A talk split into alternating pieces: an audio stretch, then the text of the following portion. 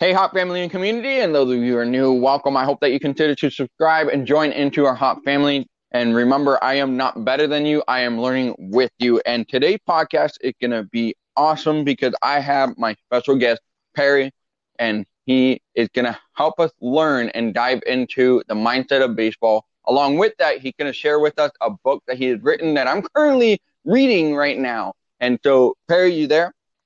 Yeah. So, uh, first of all, thank you for having me on. I, I really appreciate it. And I hope anyone listening can take something away from this conversation and make make themselves better in the, in the long run, not just as a player, but as a person. Absolutely. Uh, so I'm a I'm a former college baseball player, and I played at Montclair State, which is a Division three school in where I'm from, New Jersey.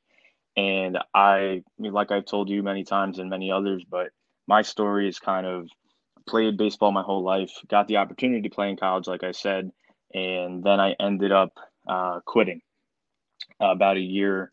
Uh, so after my freshman year of college, and after I quit, I kind of didn't have a passion. I didn't know what to do uh, with my life, and, and then COVID hit, and I uh, I felt like I had no purpose to to work for anything. I had no goals, and as a you know someone who played baseball their entire life, losing something that you know you were always working toward a goal. It, it was it was hard for me and i struggled for you know about a month of stress and anxiety and i didn't know what to do until i um, had this initial spark to write a book and put together a baseball book and, and give back to the baseball community like you are uh, in, in writing. And um, and, I, and i will dive into that later uh, into the podcast today but it, it was it changed my life into in many ways that I can't explain. And I got very in love with the the mental side of the game, mental performance, and sports psychology. So, and I'm excited to talk about that because uh, I'm reading the book currently, like I said, and I'm learning quite a bit. And what's cool about this is you don't just share your own perspective; you actually reached out to professional athletes, recruiters, and so much more, right? Yeah, and yeah. so you, it's not like it's just your own perspective or anything like that. You actually share other people's, you know, um, perspective and also intuition. So can you share a little bit more about that? Like how how did you go about that, yes. and how did how what was the most interesting aspect of that interaction that you had? Yeah. Uh, so to begin with, um, I guess I'll kind of tell you guys how I even thought of the idea of, of putting a book together and it was my it was a semester before I I quit baseball. I had this I was taking this one class, uh, sports psychology class with uh, the best professor I've ever had, Dr. Rob Gilbert. And I remember the first class he he told us, "Oh, I'm gonna make you guys break a world record or or write a book." And everyone in the class is like looking at this guy, like, "What are you talking about? No one's writing a book. Stop talking. Let's just teach us sports psychology." And he was like, no. And then every single day, every single class, he would try to inspire us to do something extraordinary with our lives. And writing a book was one of that. And he would he told the benefits of writing a book, the the ups and downs of writing a book, how hard it's going to be, but how also easy it is, and the process of it, and everything everything you could think of, he he he brought about to my attention. So uh, when I when I found that spark in, in around March last year, um, I, I didn't know what to do. So I kind of leaned on some of my professors and some of my friends to kind of get this thing going. I had, I was bouncing off of ideas for a while and it got to the point where it was too many ideas and less doing. So I honestly reached out to, I want to say over a thousand people, like no lot, no, like no joke at all. I reached out to at least over a thousand people to, to uh, put this book together. And I figured if I reach out to a thousand people, I have to get some some kind of responses, some responses back. And I ended up getting a little over sixty people who were um, professionals in the field who wanted to contribute to my book and hop on a call and talk some stuff.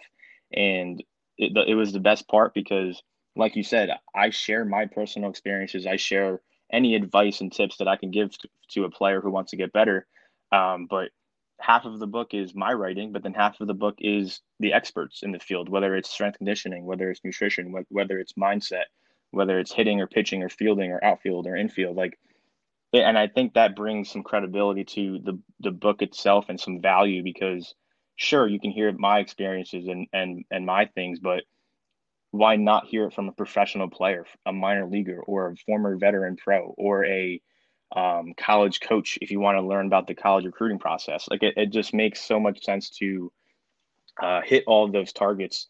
So, you know, anyone who's interested in, in developing and getting better and, and learning about the game can do so, whether you're a youth kid or you're a a, a, high school baseball coach or a p- professional player who wants to still get better and learn more about the game. So um, I, I, thank you for reading it. I appreciate the support. Uh, and it was, again, it was the best thing that's ever happened to me. And why would you say it's the best thing that ever happened to you? Because, you know, this is a book that's for the community. So what, what has impacted on you as far as that goes? Uh, I, I would just say the, the, just the overall experience that I had reaching out to those people. Like I said in the you know previously, I mean I lost a pa- I lost passion. I didn't know what I wanted to work for. I didn't know what job path or career path I wanted to go. I just I, I didn't know what to do with myself. Uh, again, I was just playing Xbox with my friends or doing online school. Like that was my life every day. And when I lost baseball, I I felt like I gained that spark back in in my love for the game of baseball by you know, vicariously through talking with all these people, it felt like I was a part of the sport and the community again. And it, and it was an, it was an amazing feeling of that feeling of talking to a professional coach or professional player is like no other. And, and like, it made me feel like I wanted to be a part of the game again. And one of the cool things was I got in touch with um, my mentor now, who's like my absolute go-to with this stuff. Um, but uh, I'm, I'm going to shout him out, but Brian Miles, who's the mental performance coordinator with the Cleveland Indians. And when I reached out to him, again, to try to contribute to my book or help out with anything, um, I didn't know that mental performance or sports psychology was even a field. And I didn't know that it was a job in professional baseball. So when he was telling me about his job, his his path, and it turned out that um, he went to my college, my undergrad school, and he had the same exact professor that inspired me to write the book in sports psychology. So when we had that initial connection, he opened my eyes to a, a new field and a spark, uh, something to work for again, so a passion that I could I could aim for. Um, and that's when I fell in love with the mental game and, and trying to pursue that as a as a career too. That's so awesome, and and that's great for us to also to you know to know because there's many people who who love the game of baseball but may not know that that was actually a field um, the mental side of coaching and also it, i believe there's also so many different other there's thousands of jobs there's i think there's like legit a thousand jobs in in one team that is actually like contributing to baseball in some way shape or form and so you right. they're they're not just like, oh, you know, I have to be a coach, an athletic trainer, or a um, mm-hmm. or a player in order to be a a part of baseball. Like there's so many right. different things that you can do to be a part of it. And that's not just in baseball, that's in any sport really.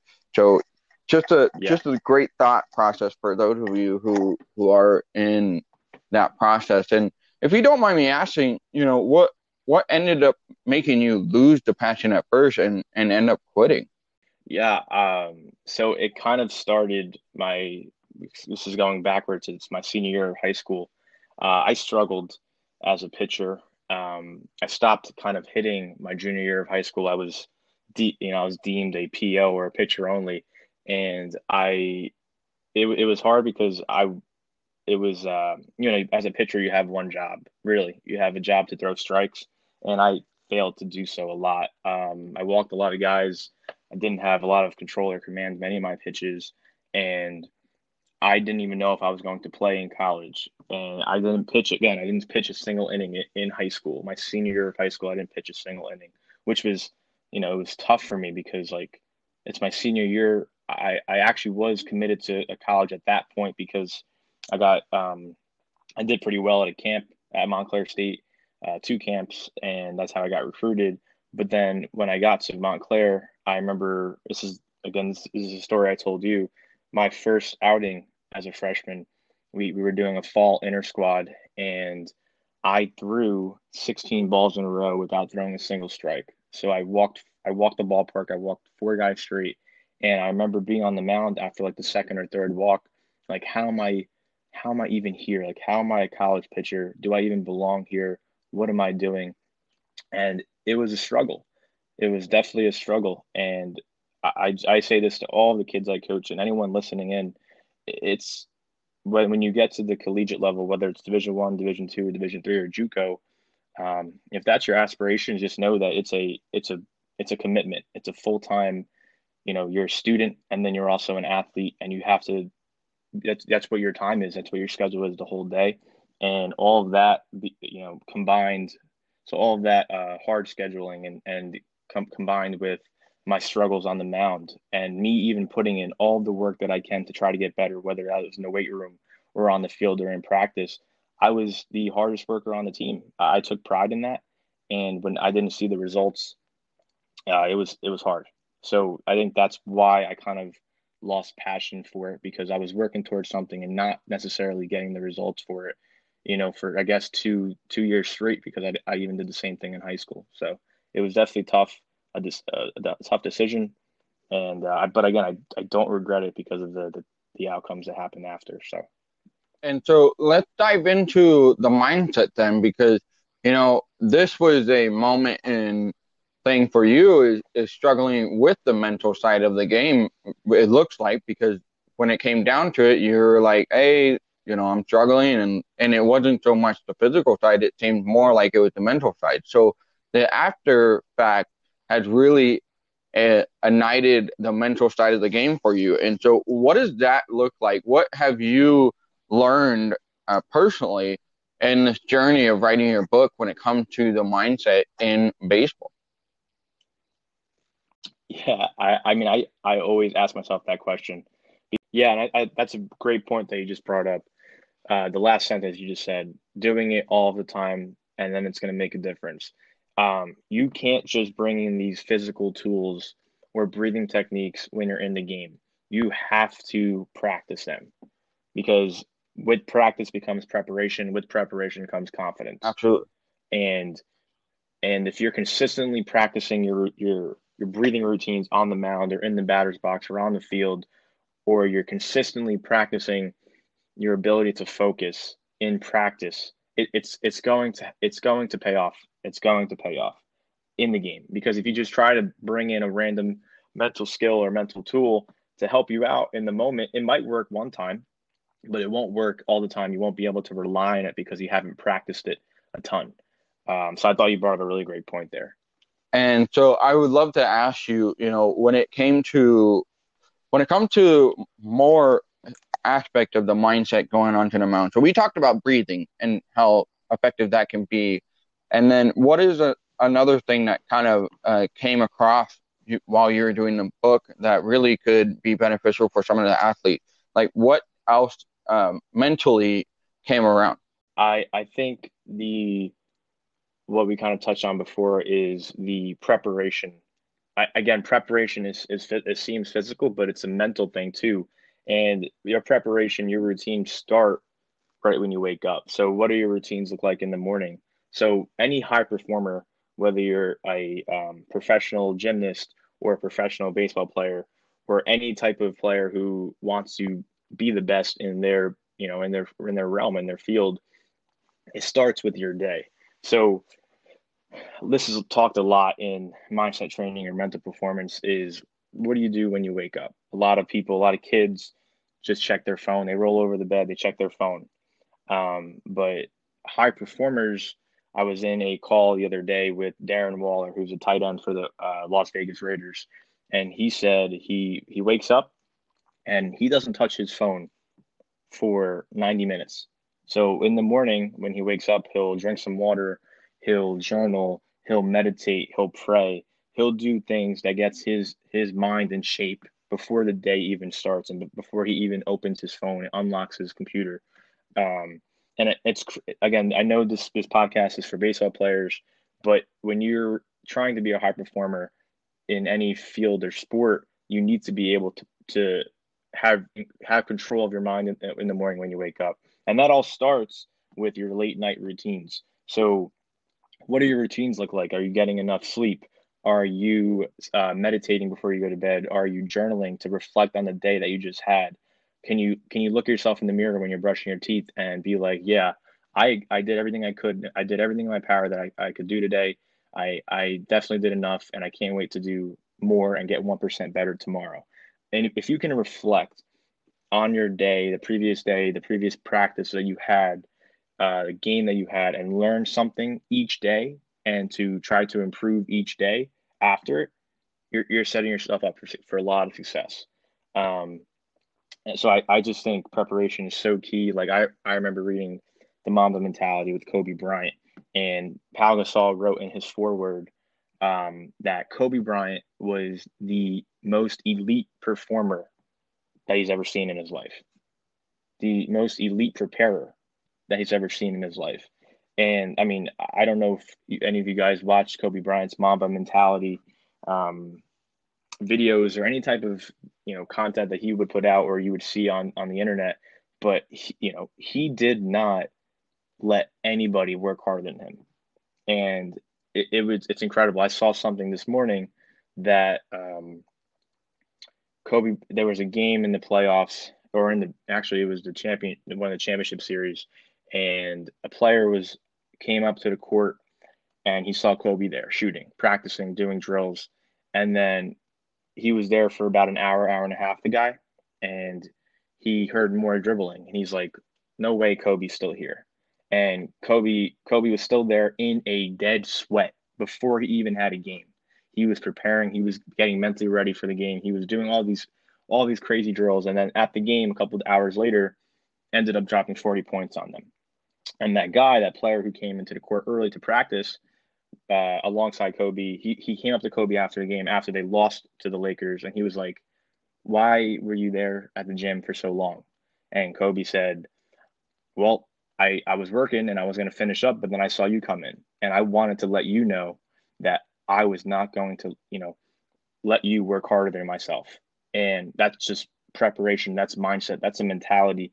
And I think that's what separates the good from the great and the, and the elite from the great. So preparation, consistency in the routines, and getting yourself in line with what you're uh, what you want to do and getting one percent better every day. It would be my very complex answer for not just baseball players, for anybody listening who wants to get better in any any field that they're going for. So I hope that kind of answers. I know it's for baseball related um, but that's kind of the, the route that I want to take with that. Absolutely, and and I think uh, one of the biggest things that people don't realize is that, uh, like you said, the the morning routine and and getting prepared for the day, it all starts the night before.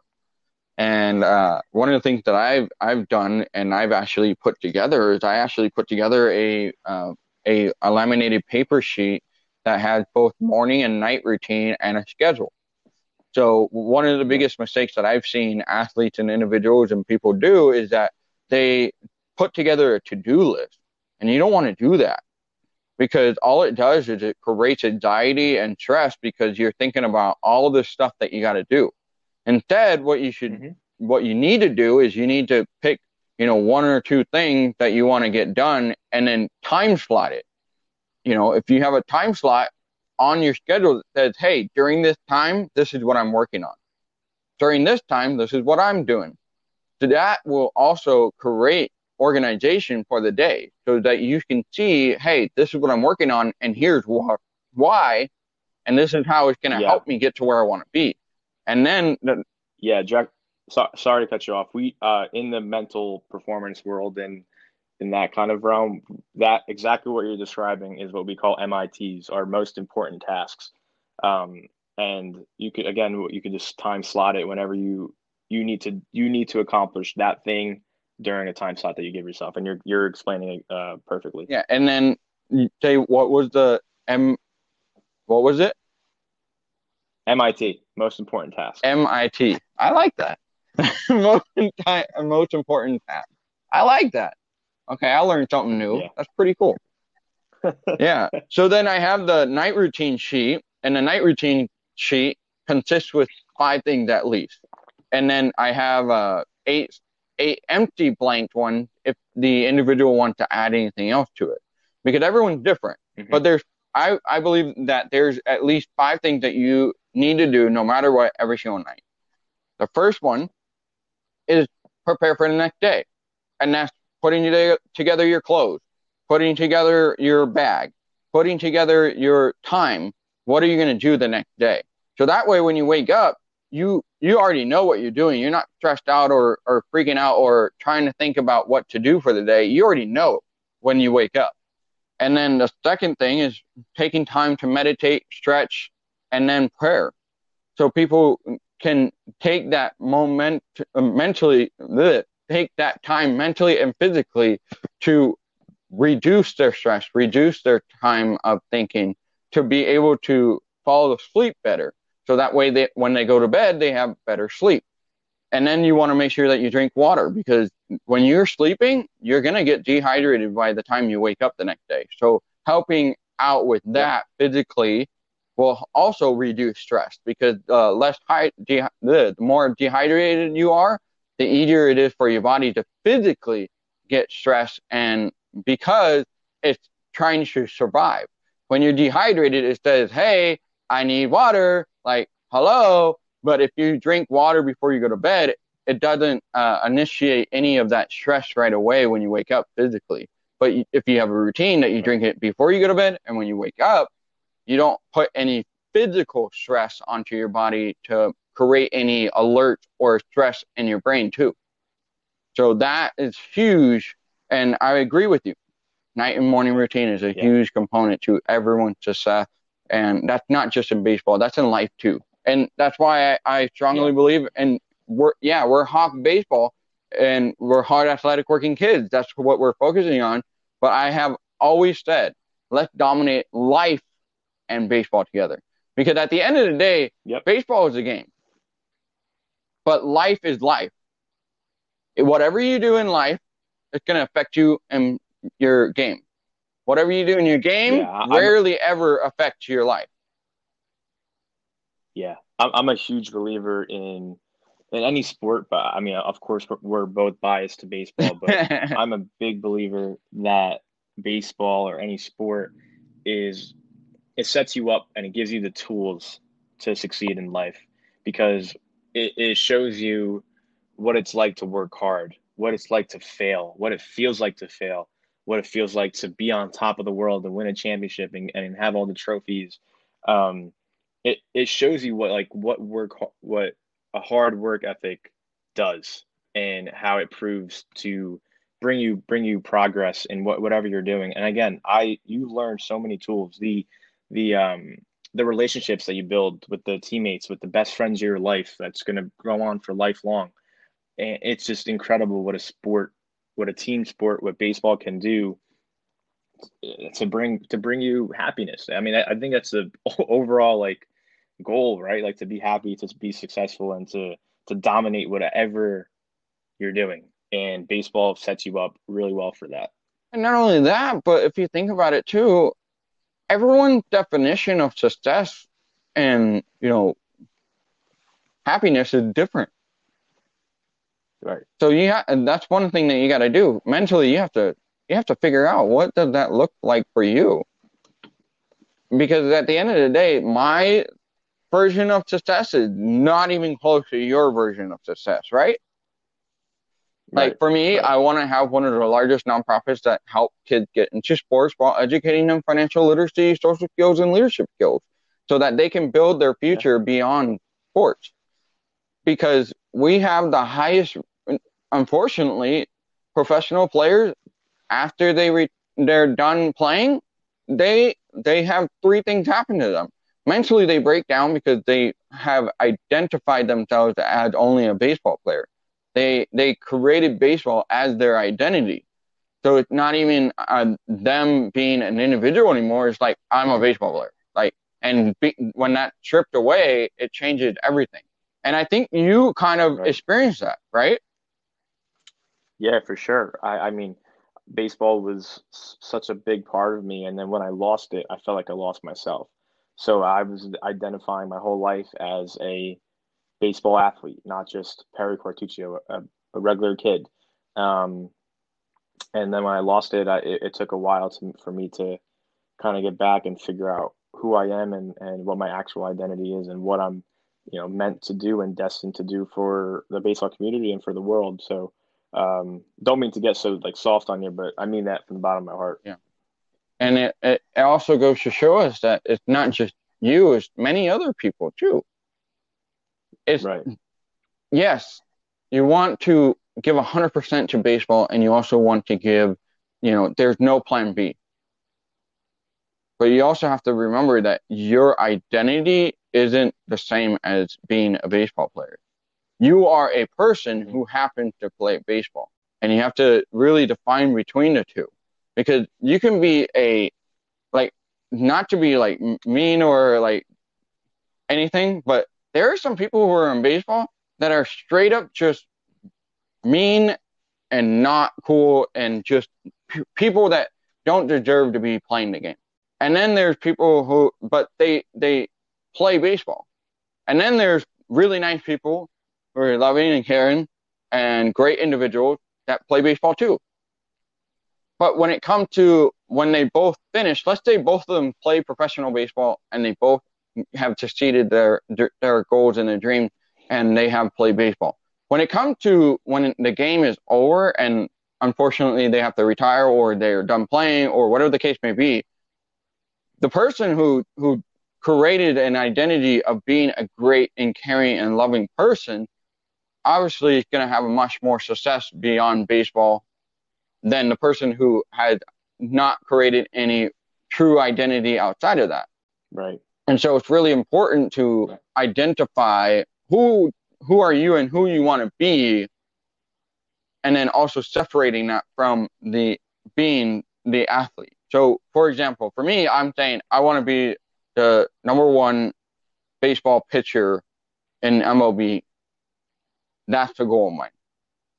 But then for me as an individual i want to be a loving and caring husband father and individual to my community and I want to make sure that I am impacting the lives that I interact with. So whoever I'm talking to, I want them to leave better than I came to them. And so that right. is just that. So I created those two different identities, and that's who I am. So I think it's really imperative that some of these kids and and the older kids as well take that time to do that. So that way they can separate yeah. the two. Because then when they are done with baseball or if they need a break from baseball, they know what, who they are. Yeah, I couldn't agree more. I couldn't agree more. And so I want to I want to finish with one last question for you, um, and then dive into two questions that I have from my hot community. um, so uh, the last question I have for you is, you know, when it comes to the mindset going onto the mound. You said there was several things that you which you had known. You already talked about the breathing, and then you talked about your morning and right, night routine and everything else. What is one last thing that you think uh, would be helpful for the mindset to performing as an athlete? Uh, just the having the utmost confidence in yourself and your ability. So again, confidence is a huge predictor of how you're going to to do to to uh, react to baseball because in baseball there's a ton of uncontrollables.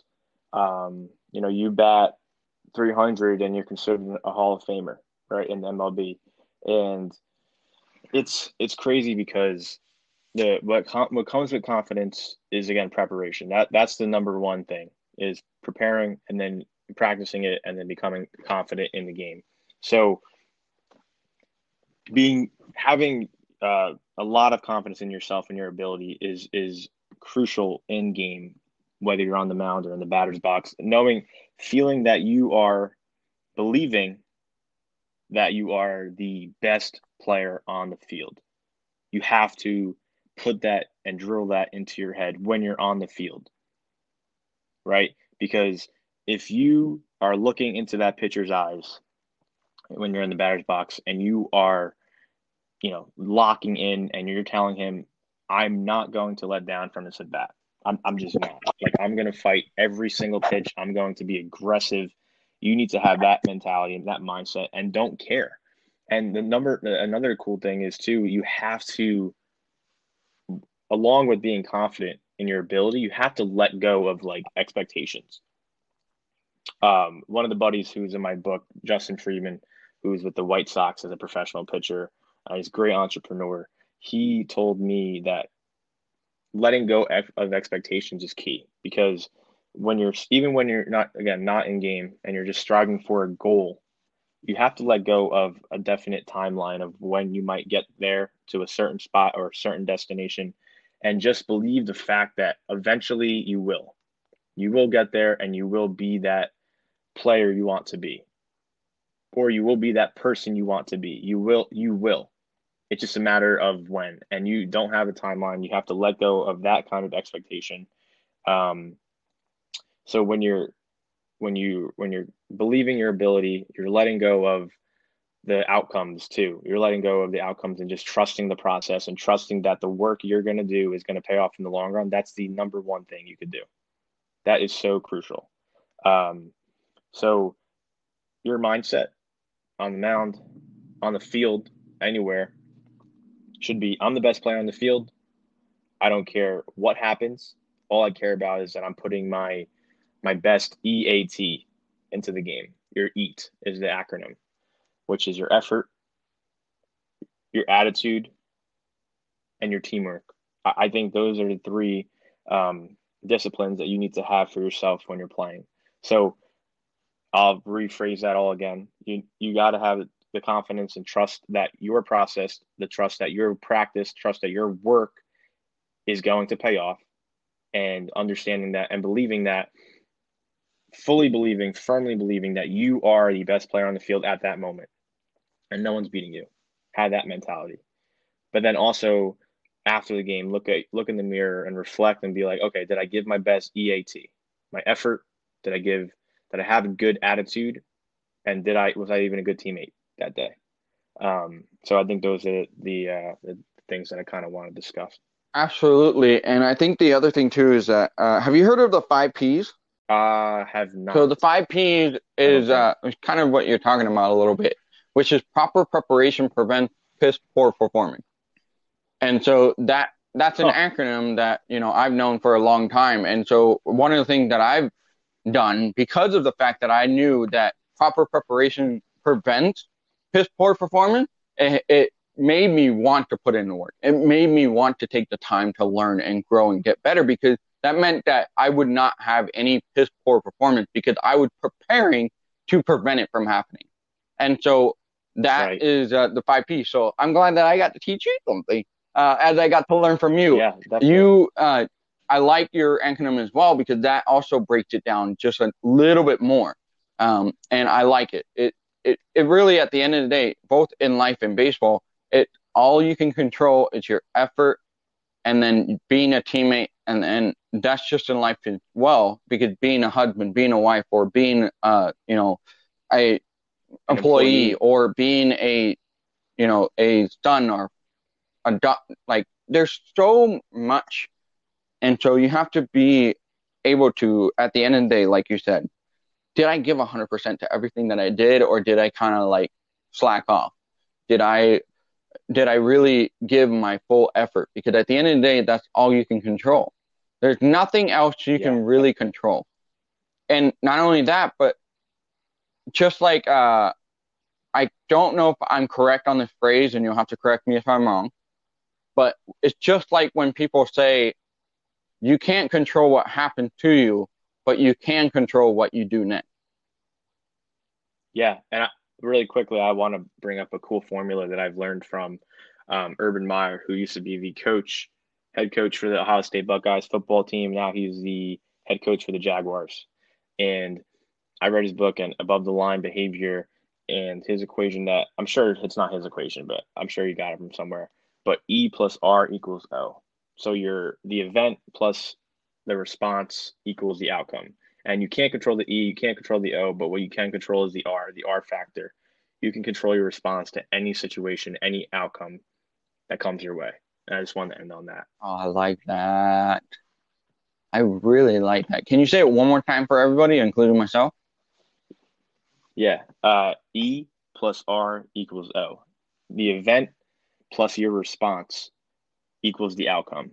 So you can't control the E, You definitely can't control the O, but the one thing that you can control is your response to all the events and the outcomes that happen to you. Absolutely. I love it. And that's also contributes to the reason why you don't want to stress out or think about or worry about the outcome and or the results at the end too, right? Because yeah, you can't really sure. you can't really control it. So I like that. No. Ah man, this is a good podcast. I hope that some of you guys are learning and growing with me. Um, you know, can you go ahead and put your plug in before I ask the two questions from my Hawk family to you? Yeah, um, I'm an open book. You guys can always, whoever's listening, you guys can always reach out to me.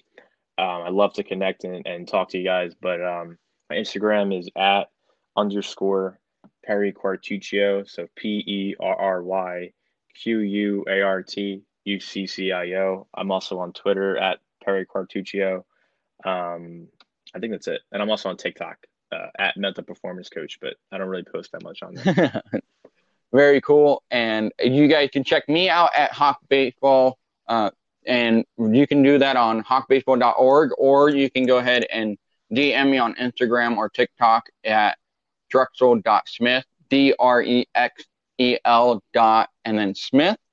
And so you can check me out at that. And I have two questions for you, Perry, from my community. You guys DM me if you have any questions that you want me to ask interviewers and people that I'm interviewing, which is Perry today. And one of the questions that I actually have for you is from uh, Christopher. Christopher wanted to know when it comes to failure, what is the best thing that I can do to try to overcome it because I struggle when I'm failing? Yeah, um, I think that's a really great question. Um, I think the with failure, I think the most important part is the acceptance. Um, so it's it seems that if you're asking this question, you are accepting that you fail, but you also need to accept that um, what you're doing that's causing that might be causing the failure. You have to open up your perspective and shift your your perspective to kind of figure out, you know, break it down piece by piece. Why is it that I'm failing? Is it something that I can control? Is it something that I cannot? And you make a list of the the failure, and you write down, you jot down the controllables that's that might be causing it, and then you you jot down the uncontrollables. So then you only worry about the controllables um, piece. So the first part is accepting it, and then again, this is what this kind of podcast has been talking about. But this your response to to the controllables and how you're going to re- react to it and and take action and be proactive with it. So for I mean I, will try to give an example from the top of my head. It's going to be tough, um, but say you're really basic. Say you're failing, um, you fail a, a couple exams, right in school. You fail some tests, and not just one test, but you're failing consistently, or you're not doing well consistently. Um, you can look at your study habits. That's a controllable you can look at your sleep. Are you even are you getting enough sleep um, before the night you you take the test? Or and then the uncontrollables could be is the teacher or professor even um, mentioning this right? Because a lot of people uh, a lot of kids will get a test and not do well on it or have a, a in, in air quotations bad teacher and they'll just blame and complain and defend themselves and their habits.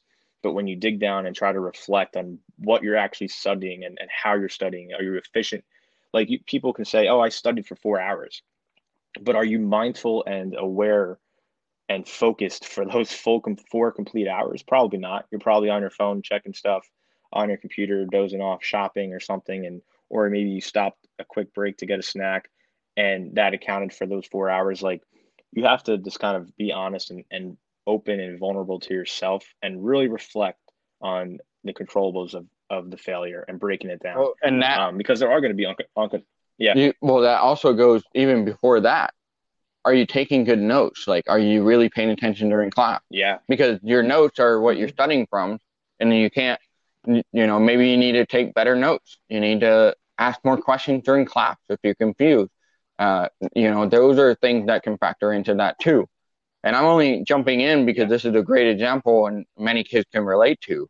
You know, don't be afraid to ask questions during class. Don't be afraid to, you know, ask someone to repeat uh, ask a professor or a teacher to repeat something that they said so that you can make sure that you write it down properly so that when you do study, you have the proper stuff to study up from. Exactly. And I, and I think another example, if you wanted to bring it into baseball, uh, let's, let's use me as an example from my 16 ball story from me struggling on the mound. Obviously the controllables was all, it's always all my, it was my fault. It was my wrongdoing. Right. So I was training the physical side. There was no question or issue with the physical side because I was weightlifting, I was sprinting, my sprint work, I was doing everything arm care related, no problems there. I was doing my bullpens, I was doing everything. I was doing um, hip mobility and shoulder mobility, anything you could think of. So I, it made sense that I had to blame somebody or something for my failures. But when you when I broke it down a year later after I quit, like I reflected, I'm like, wow, maybe I could have trained my mindset. I could have did things differently. I could have controlled my breath. I could have controlled my attitude on the mound and, and how I did my pre-pitch routines and and like when you really think about it, I'm like, oh my gosh, like if I had these tools then and I use them, then it's not a failure anymore. It's probably something better. Um, so being vulnerable with yourself is, is crucial. I love that. And not only that, but if you think about it too, in the baseball world, a lot of coaches actually look for those moments. They're looking for that yeah. moment where a pitcher walks someone or they hit, get a home run hit for them. What do they do after that?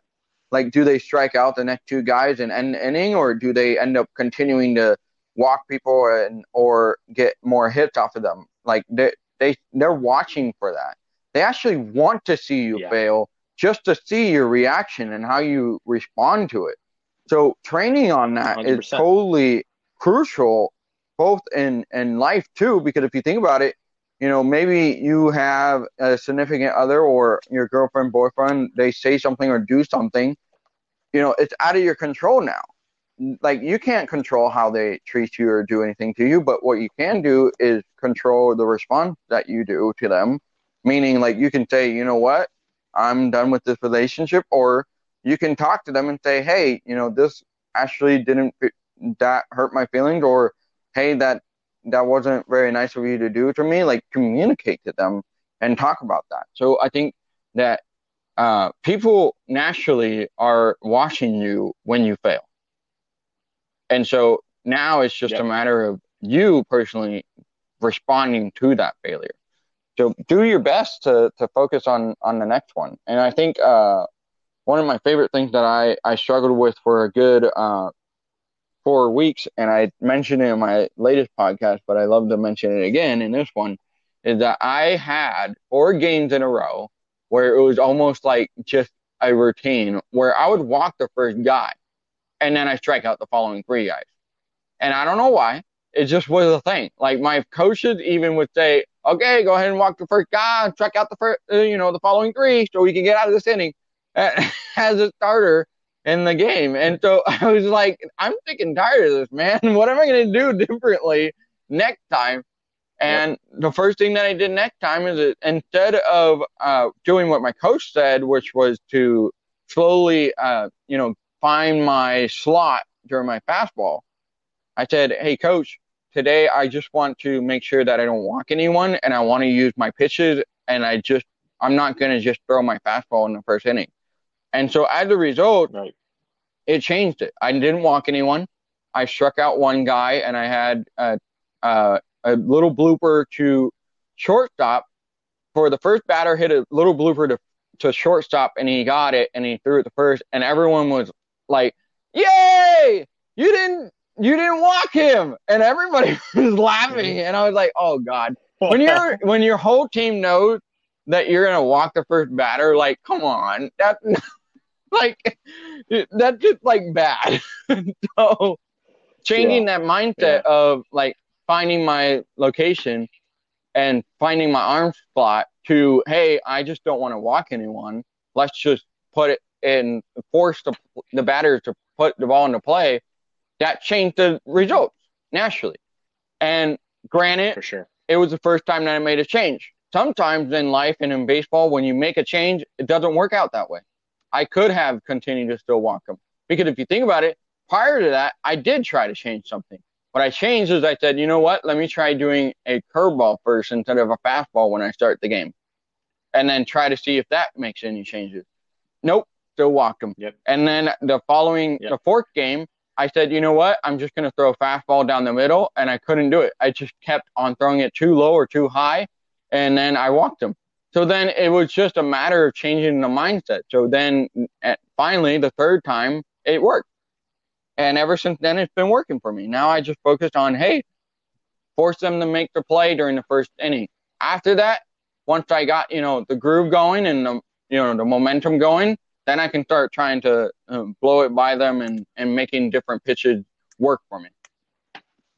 Yeah, for sure.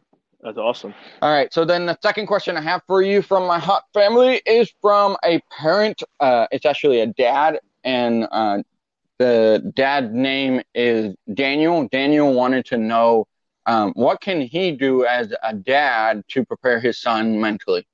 Well, um, so I don't want to tell you how to parent, um, but from what I've seen and experienced with whether it was my dad or even the kids I coach now, who have struggles with the pressure that their parents put on them, I would just advise and, and tell you that let let your kid let um you know your, let your kid just play and have as little interference with um, himself and how or herself of figuring out the game um, themselves. And because a lot of parents like to I, again out of love out of um, passion and care for their for their kid and and how they of course they want them to do well but if you're overloading or if you're pressuring the kid um, to perform at their best level, it's it's not going to work out in the long run. A lot of kids quit the game early because of the pressure that's put on them. So I there's you can give them the the regular tools that a mental performance coach would and, and tell them and just remind them to you know to breathe and to do this and to do that sure but the number one thing is just like kind of stay away from how they deal with the failures and how they deal with their successes um, don't praise the outcomes, praise the process. So, um, one example from the book Mindset that explains the growth mindset versus the fixed mindset is as a parent, instead of saying, so if a kid gets a, if your kid gets a um, 100 or a 95 on a quiz or a test, right? Don't say, don't reward them and be like, hey, you got a 100 or 95, like here's a, a present. Instead, you can be like, hey, here's a present you really you studied hard you worked hard for this to, to get to earn what you got and i'm proud of you for that so praising the process instead of the outcome um, is going to again that help that can be for baseball that could be for um, school so a, a, baseball example could be uh, they go four for four right? And get four hits or two home runs or something like that. And you reward them hey let's let me treat you out. I mean obviously you're gonna treat them out but like hey let's this is for you. Like let's let's do something for that four for four day. Um what if that four for four day they uh it was bloop hits. It was um maybe an error that was marked a, a hit. And then what if someone what if your kid went over 4 but they hit line drives right at the players. And or they hit a bomb and, and it landed short of the warning track. Sure they went 0 for 4 but and they and they also they're a hard worker and practice and in um in their training. How, so you're are you not going to reward the 0 for 4 day that they hit line drives and and didn't get the maybe the outcome of a hit but they still put you know a good barrel on the ball? So little things like that i mean another example could be ERAs ERAs are very very very like fluctuated and that could depend on the the defense behind them that could depend on a lot of things um, a team could a, a, pitcher could have a really really good ERA, but their win loss record could be like zero and eight. Like it doesn't it doesn't matter. Um, so praising the process and not the outcome, and just staying away from failures. Don't don't give the kid a oh what's it called the acronym. Oh, I just learned this. Basically, don't give your kid a um a, a talk okay. after a bad game. So what I mean by that is if a kid does poorly in their performance and they're in the car, you don't want the kid to dread the car ride home and hear and hear all this constructive and, and um, crucial feedback or something harsh from a parent. Don't put any things into your kid's head like, oh, that coach should have played you. That coach is doing you wrong. If you put these ideas into the kid, um, a lot of bad can happen from it. They can think they're entitled to play. They can think they're entitled to get hits all the time, and, and they feel bad about themselves. And they're and again, I wrote this in my book that some most kids are worried about impressing their parents instead of actually doing good in the game and enjoying the fun of it. So that's what I kind of want to say on it. Um, so maybe not mentally preparing, but something that you could do to avoid the mental stress and the anxiety that you could possibly bring on the kid. I love those two, and I'm actually going to give two more uh, advice. Uh, one of the things is that step away from the game and be a parent. Like be the dad, be the mom. Like after a game, they don't they don't want a coach. They want their their mom and their dad. And so I think it's really crucial uh, to be able to be that mom and dad. And or um, what I've seen in the past where I had, uh, you know, when I was a teammate and or I have talked to many other coaches, some coaches who have their kids that they coach, they say they ask the question. So you can do this to yourself as a dad or as a mom.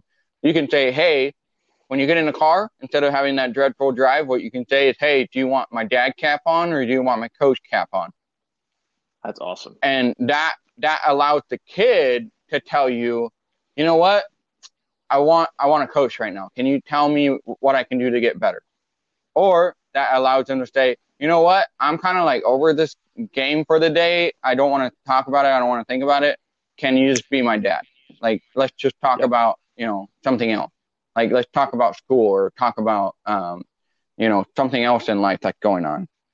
And then that allows you as the dad to be able to navigate based on how your son or as a mother to know how to deal with your son or daughter based on how they're feeling and what they want to talk about and do. And the second thing that I would highly recommend, you know, as a dad as well, is that your majority of the time when they're young, you're kind of in control of their morning and night routine. If you really think about it, you wake them up, you put them to sleep, and all that stuff. So if you help implement at a young age a morning and night routine where you're doing it with them to help them start to build those habits, it's going to change their lives. So that's not just in baseball, but that'll really change their lives as individuals too. They'll most likely perform better in school. They're going to perform better on the field as well.